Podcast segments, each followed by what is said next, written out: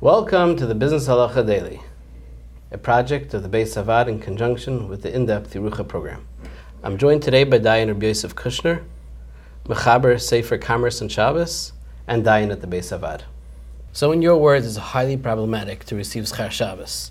So you have the mashgiach of the catering job in Shabbos, the babysitter. You're going to have to lend us some of the aces that that is commonly utilized. As well as I want to ask you, in a real estate situation, how does one collect his rent for It includes Shabbos. Shabbos? Right. Okay. So we'll start with real estate. I'll go back to in the classical case of real estate when you're collecting on a month. So there's no money out. There's not, you're not earning specific money for Shabbos.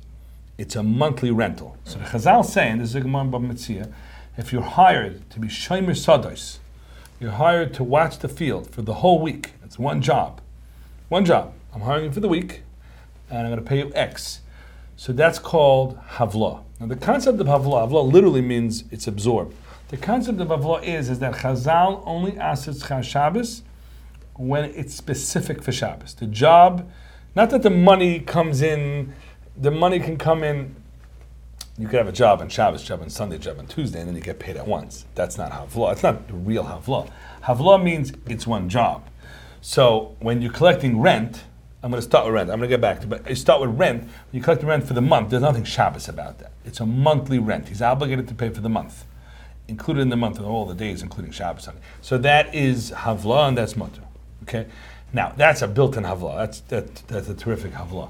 Now, if you have a babysitter, and you need a babysitter for Friday night because you're going somewhere on Friday night and you don't need them before Shabbos, so you're hiring them just for Shabbos. Schar Shabbos. So what are you going to do? So you have to now um, superficially stretch that job to include work that includes either before Shabbos or after Shabbos. If it can't be done, it can't be done. But basically, tell you tell the babysitter, I'm going to pay you more, and the hours the babysitting job starts before Shkia, and in a few hours because I'm getting ready. Right, you're watching the baby, and it starts and it goes through till the late night. Right, it's one job, and I'm paying you X. So if you do that, you have Havla. And this is the Mishnah Berurah brings down that this is the only way to do it. You can he got it says you do before Shabbos and after Shabbos, but. You have to include the dra- job, job has to be stretched to include before Shabbos, after Shabbos.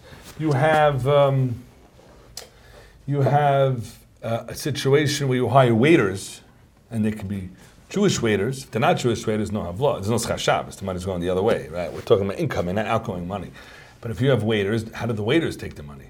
Right? If they're Jewish waiters, you know, sometimes they're hiring, you know, the younger chevra, and they're, they're, the waiters. So um, they have to, including the jobs, they're going to clean up Motzei Shabbos. They clean up Motzei Shabbos, and it's one job. Don't pay them to clean up, because now he just ruined the whole heter, because it's different jobs. But if it's one job, and included in this job of waitering is you clean up after Shabbos, so now you uh, executed Havlah, you know. Now, I always have discussion with my friends, and they get hired out for Shabbos, and they sing wonderful songs of Menucha V'Simcha, and they get paid. And I always tell them that I don't think they can get paid. And we discussed this by Kadeshin over there when they're singing, and the Balabas is very happy to hear that. But um, they do get paid. They, they, they tell me that they're allowed to get paid because they have to practice. Now, in my opinion, that's rubbish. Because I don't think they get paid more or less if they practice. Imagine they get so good that they don't have to practice. I would think they should get paid more, not less, right? What do you think that the Balabas cares that they practice? They're not getting paid to practice, right? So if that's the case, I would think that they have a problem. Now, you have people at Balakairid getting paid, and that might be Tzarech Mitzvah. Tzarech Mitzvah is a tzat v'mekel. Mishpur doesn't seem to like it, but there is a tzat v'mekel. Mishpur says he wants to see the bracha, and that's a sheet through Shainim.